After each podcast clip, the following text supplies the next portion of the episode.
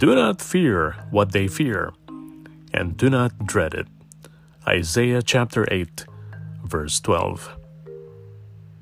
The world around us fears all sorts of things. Things like heights, snakes, and a dentist top a lot of people's lists.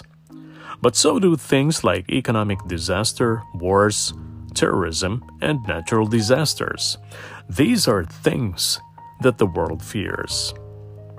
But the Lord tells Isaiah not to fear what people fear when they don't live in tune with God.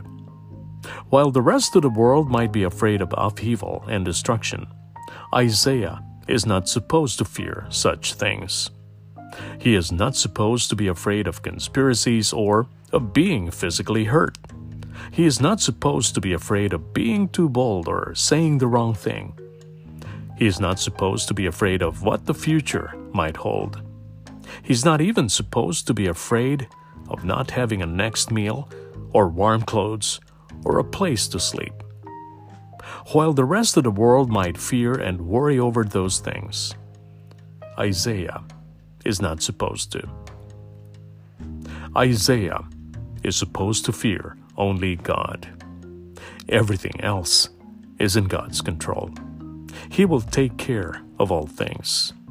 All that Isaiah has to do is obey God and fear Him.